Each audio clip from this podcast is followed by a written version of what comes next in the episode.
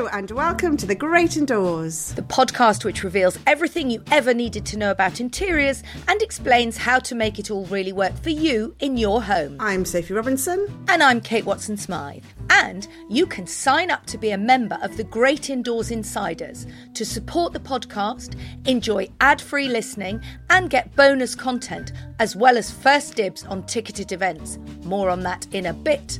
Just visit thegreatindoorspodcast.com. That's thegreatindoorspodcast.com. Yes, exciting stuff. But first, on today's episode, we are talking about how to make the old look new. Yes, we're all here for the vintage furniture and floral wallpaper, but there's an art to making it look fresh and modern and well, you know what I mean? Not like like a bit of a junk shop. Well, exactly. I mean, granny core may be cool for young people on TikTok, but the idea of trying to embrace one's inner granny is a little too close for comfort, if you ask me. I know what you mean. So before we dive into all of that, we've got some super exciting news for you. We're all going on a summer holiday. Well, actually, it's an October holiday. We are all going on an autumn holiday. and we want to take you with us. Yes, we're absolutely thrilled to announce that we've teamed up with TrovaTrip to arrange a five day design holiday to Italy. You heard that right. Two days in Milan, the centre of Italian design, with a very special Fornasetti related trip. Exclusive details on that only to be revealed when you book, before a trip out to the oh so fabulous Lake Como. And then two nights in Venice. including a trip to a glass blowing factory on the island of Murano. Yeah, we're going to be making pasta, drinking wine, and exploring all the wonderful sights and sounds of these two amazing cities. There are just 24 places available, and in addition to spending time with us and other like minded design lovers, we will also be giving you a special copy of our secret Milan address book so you can do some exploring on your own in free time or keep it for when you make a return visit. So, whether it's finding the best table at the Campari bar by the Duomo or knowing where to find the best coffee and risotto, we'll have all the details. Oh, I'm so super excited because do you know what?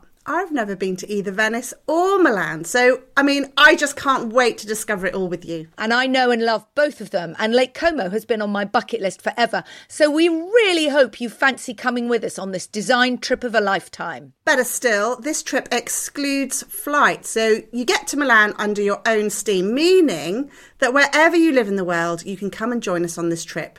If you can get yourself to Milan, that is.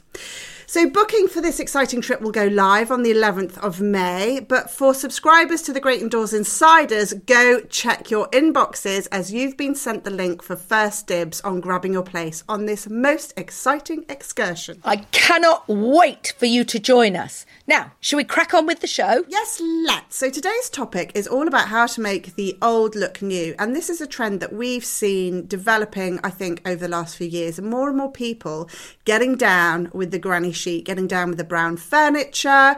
We're seeing a lot of different design eras com- coming through. Is it 70s? Is it 80s? Is it 60s? Is mid-century modern over?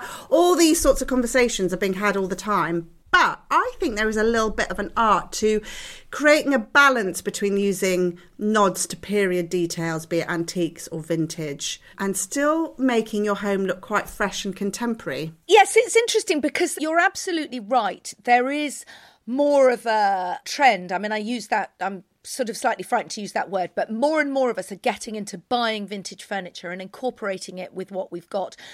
But that's also a very deliberate decision. You know, oh, I fancy that old table I found on Facebook Marketplace. It'll go with what I've got. There's another side to this, and that is those pieces of inherited furniture, which are quite often old, heavy, brown, and you know, maybe it's your granny's desk and it's a piece that has huge sentimental value and you want to have it in your house, but it really doesn't fit with your style. And that that I think is quite difficult. And it puts me in mind, I don't know if you ever watched it, that that great um, sitcom of the 90s, Frasier. Did you ever watch that? Oh, yes, I did, yeah. Yeah. So if you remember, Frasier lives in this very shishy apartment in Seattle. And there's a big thing about how his sofa is a copy of Coco Chanel's sofa from the Ritz. And it's all, other than that, very mid century. And then his dad moves in and he days dad brings his old scratty Parker Knoll lazy boy chair and it's brown and green stripes. And and this thing sits in the middle of the set for the entire series.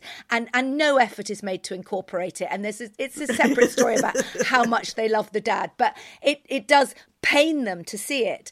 And we have I say inherited my husband, the mad husband, has this table which came from his mother's house.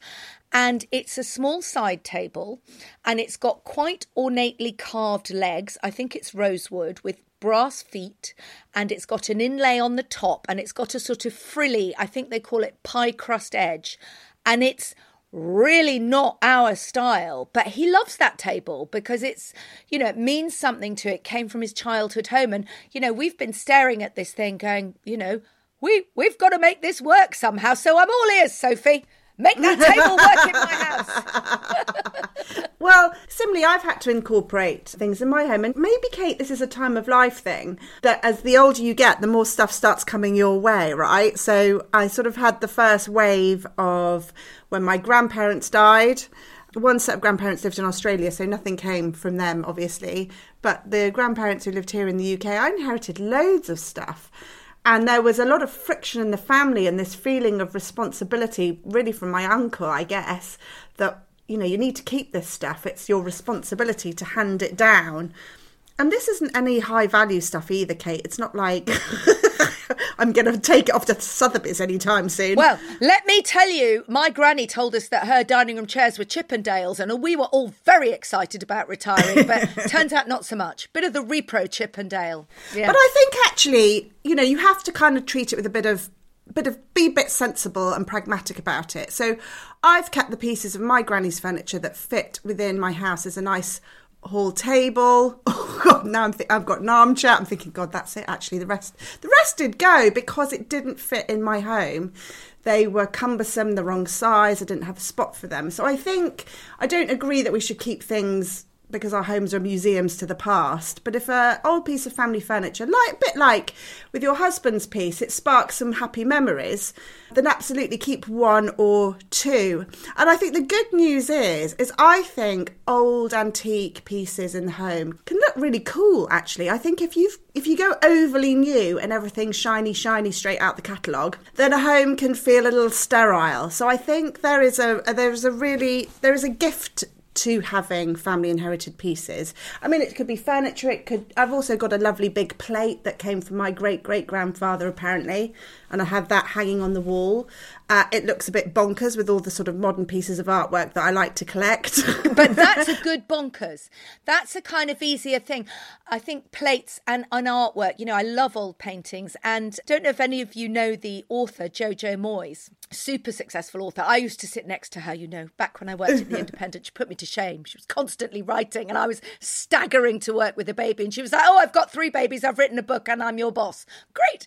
Um, anyhow, lovely Jojo. She shares on Instagram that she she buys old oil paintings of women from car boot sales. I don't think she spends very much money on them, and she's called them. She's a series, and she calls it "Grumpy Woman Who've Had Enough of Your SH1T," and it's hilarious. so she's not inherited them, but it's just a kind of old series. So I think incorporating art can be easier, and I love that juxtaposition between old and new.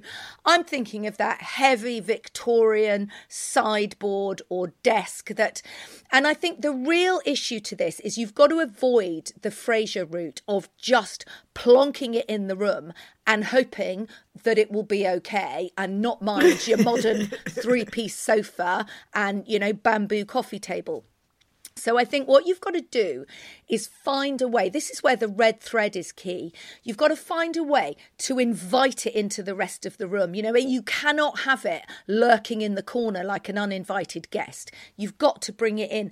So there are little tricks you can do, and you've talked a lot about this with how you use yellow. So, for example, if you've got, you know, a, a yellow plate on your coffee table, you might have a vase of daffodils on top of that table or a yellow vase or something that kind of links it together. Maybe you've got a marble coffee table and a little marble clock or dish on top of the object, something that, that brings it in, but that you incorporate it. And I interviewed, small plug coming up for my new book, I interviewed Katherine Ormerod. And she lives in rented accommodation. And she was very clever on this, I thought, because she said, you can't ignore the things you've got. And she was talking specifically in relation to that the sort of the renter's silver grey carpet which anybody who lives in rented flats will be familiar with. And she wasn't allowed to replace this carpet. But equally none of her decor had grey in it, and she felt that everything was going to look plonked on top. So, what she did when she bought her own cushions was she made sure they had a little bit of grey in them. And that wasn't, as she was very clear, that wasn't necessarily her ideal choice, but it meant everything looked pulled together and cohesive because the little touches of grey in the cushions linked with the grey carpet that she couldn't do anything about, and she created an all over look. And I think if you've got a piece of furniture that's dark and heavy and that looks plonked in, maybe you get some kind of dark and heavy candlesticks and you have them on a mantelpiece just a small touch so that that piece doesn't look isolated. But I think you've done that, Sophie, with chairs. And one of a, another kind of quite simple way to do that, if you've got an old fashioned chair, is to reupholster it because the chances are it's going to need reupholstering and use a really modern fabric. Yeah, I absolutely love to do that. And for me, I think this is this is the kind of like creative blend that I think that works so beautifully in interiors is this subtle mixing of the old and new. They don't have to stand apart. You can kind of I don't know, crossbreed them and you can Frankenstein them. That's maybe not the word we're looking for. I feel that Frankensteining your furniture is not entirely the reassuring look we're going for. But um, yeah, I, I, mean, I sort of get the point. no, no, I know that I take that back. No, so it's sort of like reinventing stuff. So yes, it's really easy to do with upholstered furniture. I've got quite a quite a few bits actually that I've kept. I've got my grandmother's bergère cane chairs, which are about to go through a new uh, reinvention now we've made over the conservatory. So they're off to the upholsterers this week to get recovered in something really modern and cool. And then I've got a lovely little Edwardian chair that's in my son's room. Actually, Arthur has just declared that he doesn't want it in there anymore. It's quite interesting, isn't it? He's 12 and he we decorated his room when he was five and he's loved it all the way up until this point and now there are views. Oh and yes. he wants to change his room. Oh i remember the views coming in. Yeah the views are coming in. He wants to go he wants the red to go. He wants to go dark green and he wants to get rid of Grandpa's old Edwardian armchair, which I think is fair enough, isn't it? But that gives me an opportunity to cover it in something fab and put it somewhere else. So I think it's lovely to live with these old things for a long time, and as your tastes change or you move home or decoration changes, you can um, you can change them with fabrics, whether it's upholstered or loose covers. There's actually another really clever trick you've done, which um, because I think a lot of the time you might do these things, I might do these things on instinct. And it's true, there's a bit of an art, or you need to think about how it doesn't look like a junk shop. Mm. So when I uh, did the recent project, which we've spoken about before at St. James, which was making over these um, luxury apartments, but very heritage, in Mayfair in central London. And the idea was that it was all going to be vintage, reused, pre loved, second hand, you know, sustainable was the sort of idea behind it. And the woman I was working with at um, Obard Design was, she kept saying to me, oh, is it going to look like a junk shop? And I was like, no, no, it's going to be fine because it's all in the mix of how you do it. But you do have to be careful because you don't want it to look like you've just stumbled into your local branch of the charity shop. So, how did you approach that then? How did you stop it looking like a junk shop? Well, one of the things I was going to pick up on one of the things you've said you've done where you've got an old table and you hang a piece of modern art. So that again is that juxtaposition. The juxtaposition of the old and new. Yeah, nice. Yeah. And we did it because we had maybe modern chairs with covers on them, or you know, we you can also mix periods. So we had some quite industrial metal lamps over the kitchen tables or the dining room tables.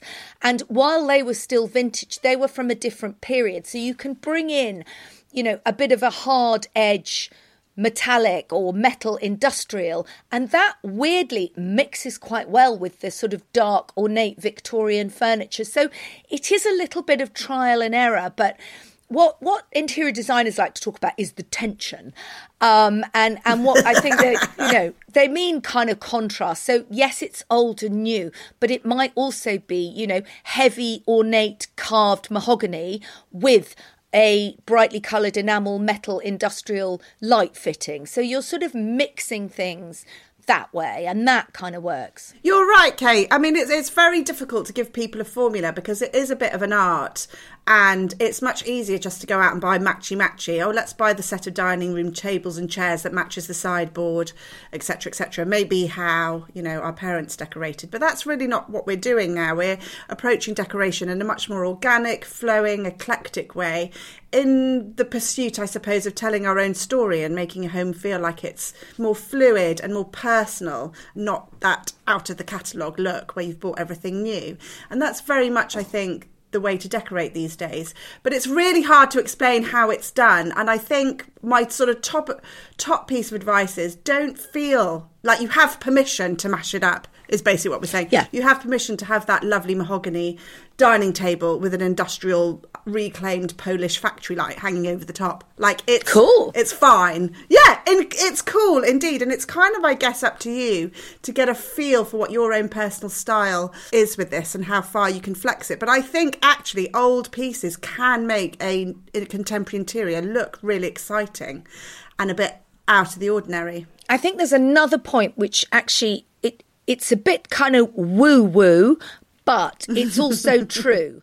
And that is if you have an old piece which might not at first glance look like it belongs in your interior, if it's something that means something to you and you love it and you've put family photographs on it or a pair of very modern candlesticks or whatever it is, if you've incorporated that into the whole look, it will work because you will have confidence in it because it will be reflecting you and the people that live there. So I do think there's an element to to not getting sort of panic stricken by how you're going to make it work because it is your home and you will have brought other things in and that will make it work. So do kind of relax and and play a bit. And maybe that candlestick that you thought was going to go on there doesn't work but there's a vase up in a bedroom that does. Or maybe you're walking down the high street and you see something really cheap and cheerful in the window of you know H&M or a high street store and you think oh that's the bit I'm looking for. You know, do relax into it. Yeah, and it, it's going back to that go slow approach to decorating, isn't it? It's not fresh out the box, fresh, everything ready to go. It is something that you enjoy growing over the time, picking, you know, we're talking about family inherited furniture. Actually, we haven't even touched on the whole mega world of vintage furniture out there, um, which is where I get a lot of my pieces from, quite frankly. Whether it's going to some of the vintage shops in Brighton, Brighton and Lewes, close to where I live, have the most amazing antique and vintage shops. Going to the car boot sale, or if I'm on holiday anywhere in Europe, there's always a flea market, isn't there? Oh, a bit of the old brocante. Yeah. Yeah, yeah, partial to a brocante. So there's all of that too, as well as online marketplaces. Do you shop online for vintage ever? Oh, yeah. I mean, that's how we did quite a lot of the furniture for, for the flats in Mayfair in St James because, you know, a lot of, you can't necessarily, you, I mean, there are big warehouses out in Norfolk and Suffolk where you can go and sort of trolley round for the day. But, you know, we were doing five apartments. We did not have time or the luxury of a day out to just go and look round one place and, and see if it had what we wanted. And the key to a lot of those places, if you're going to visit them, it's like shopping vintage in the, in your charity shop or your secondhand designer clothes shop you have to sort of go all the time and see what they've got and see the changeover. So Lisa Dawson's always popping into her local place in York. Can't remember what it's called, the French House or something. Yeah, you say Lisa Dawson like everyone knows who she is, but she's an Instagrammer, but also author of that clever book, Resourceful Living, which has got loads of her takes on how she blends old and new and shops for vintage. So that's also worth flicking at. The point there, though, is that she goes to these shops all the time and she pops in, so she knows what they've got. And so for her, because that's her local shop, it doesn't matter if she goes one week and there's nothing. Mm. She goes the next week and there is something. But, you know, when, as I say, when we were doing these flats in Mayfair, we didn't have the luxury of doing that. So we were shopping online, you know, places like Vinterior eBay, Facebook Marketplace, and and we've spoken before about how to be very precise about your search terms and know what you're looking for, and crucially measure. I still, all these years in, I can look at a tape measure and I can go, okay, that's one meter twenty. I totally know what that looks like, and then it turns up, and I'm like, hey, it's really small but I know what one meter twenty is. I mean, I don't know what it is about things, even if you measure them. So, so you know, measure again and again, and if necessary, put a couple of cardboard boxes in the space that you've cut to the right size because it's just uh, intellectually you know what it measures but when you put it in the space it's not the same thing. I bought this mirror from etsy for our downstairs shower room and this if you like is a bit of the contrast. We've done the shower room in effectively green and white tiles in a checkerboard dark green walls so it's quite kind of modern and geometric. And i found this mirror on etsy which I believe is called Verona style. It's very curly. I would go a bit rococo. Um, and it's made from resin and it's dark red and it's beautiful. And and I knew when I looked at it on Etsy that it was 35 centimeters tall. And I know what 35 centimeters looks like. And it turned up and I'm like, that's really small. Yeah, 35 I mean, centimeters is quite small. I'm thinking maybe the wall got bigger. But you know, but it you know, it, I don't know. It's not the same. Oh, the struggle is real. The struggle is real. No, I think it's never been better time to, to shop online, is it? And, and not only that, is some of the shops that I like to go to in Brighton. Again, I can't get into Brighton that often. They're now posting stuff daily on their Instagram accounts. So if you do have any local vintage dealers or shops, yeah, it's worth giving them a follow. Absolutely, and uh, and, tag, and making sure you you see their posts so you can see any stuff as it comes in. And the other thing that you know one can dream of inheriting, I I have. I'm going to go with stolen rather than inherited the old Persian rugs uh, from my mm. mother's house. And you know, this is where I come into this idea of layering rugs because if you if you manage to pick up a rug you're lucky if it's the right size. Often if you need a really big one it's really expensive so you end up with some smaller ones. So layering them and those persian heavy ornate rugs in the same way that when you're mixing textiles and a stripe loves a floral that classic IKEA black and white. I think it's the Stockholm Rand rug that loves a bit of Persian rug, and oh, you can yeah. make it bigger. So you can have your Persian rug as your sort of vintage colour. You can make it bigger with the Stockholm Rand rug b- beside it to make it go over a bigger area. So you can layer rugs in the same way that you're layering furniture. Or another trick, if you've got a small rug, is to have a really big sisal or jute rug underneath it and then put your vintage rug on top. So you've got more surface area. So again there are other ways to incorporate the old with the new. Yeah talking about rugs we're sort of moving into textiles and i think this is another interesting area to blend old and new. This made me think of the fabric collection that i've got coming out in harlequin later this year. We've put together a series of 25 different prints and we've gone into the sanderson archive. The sanderson archive they've got the biggest collection of archived wallpapers and fabric samples going back hundreds of years. They've got the whole William Morris collection, obviously, famously. So I was lucky enough to go in there and pick out some old vintage patterns. Obviously, florals is what I went for. And then we've recoloured them. The Harlequin team have recoloured them in the studio in really modern colour palettes. And I think this is a really lovely way to blend the old and the new. So the fabric collection contains quite florally chintzes.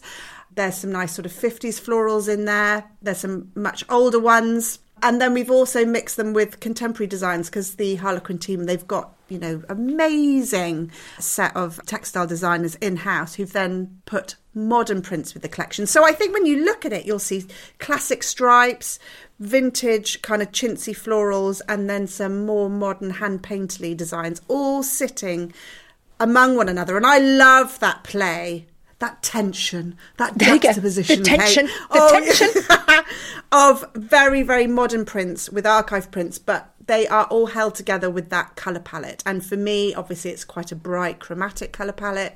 Whatever colour palette it is for you, that's how you can make the old and new blend together, if you like. And I might have come at it from the other way. I mean, you're right. Ben Pentreath has done a similar thing. He's recoloured the William Morris in very modern, intense colours. And of course, you're sitting, everybody will be familiar, or a lot of people will be familiar with your office with its House of Hackney Artemis print. And of course, that's a very traditional kind of big floral pattern. And it does come in muted colours. But you, of course, have gone for the bubble, bubble gum the, pink yeah. background, which is a much more surprising color combination. So you can you can bring old and new together that way. And then if you've done that in your wallpaper, you're already making it much easier to mix your period furniture styles in front of it because you've done that if you like to the fabric of the room. I've gone in slightly the other direction. It won't surprise you to know that I have not taken the Sophie route to my decor. I have wallpaper in my bedroom and I also have I have a mind the gap design, which is again a quite traditional floral pattern, but it's in shades of sort of cream and browny green. It's only got two colours, but it's a very heavily designed floral pattern. And I was worried again that this might make my bedroom look a bit granny. So I had to find a way to kind of punk it up, if you like. So what I've done is instead of doing traditional white woodwork or even brown or green woodwork to tone with this colour, which is a bit browny green, I've gone for pink. And that's a little bit unexpected and just kind of makes the whole wallpaper look slightly more modern. It's brought in a more modern touch to it. So then I've had radiators put in and door handles in this heavy bronze colour. So I'm just kind of mixing it up a bit that way with a traditional wallpaper and slightly more modern round the edges. And you've gone for a more kind of modern take on the coloured wallpaper. So it's all a big game. Let's just play. and then let's finish on the note as well that it's also a great way to save money. When the budget's tight, you gotta love a bit of pre-loved. So uh, so it's win-win. There you go. And we all encourage you to make the old look new, whatever's right for you do. So I hope that's inspired you to embrace a little pre-loved magic into your homes. For our great indoors insiders, Kate and I have compiled our list of favourite places to source pre-loved and vintage furniture that you can find in this week's newsletter. As well as some Instagram accounts and blogs to go and get further inspiration.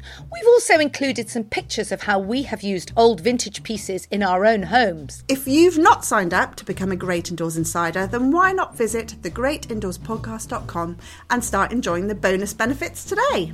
That's all we've got time for this week. Remember, insiders, to check out the details of that trip to Italy. Yes, another reason to get yourself signed up to the Great Indoors Insiders so you get a chance to grab that booking as places are limited. Oh, I cannot wait for that trip. You, me, and a host of our design buddies. It'll be fabulous. We are so looking forward to hanging out with you in Milan, in Venice, at Lake Como. It's going to be great. Meanwhile, make sure you tune in next week as we will have an insightful interview with Matt Matt Siberry, head of home at Pinterest, who is the man best placed to tell us what's new, what's trending, and what we are quietly quitting in the world of interiors. You are all over this quietly quitting. Not a week goes by without you quietly quitting something.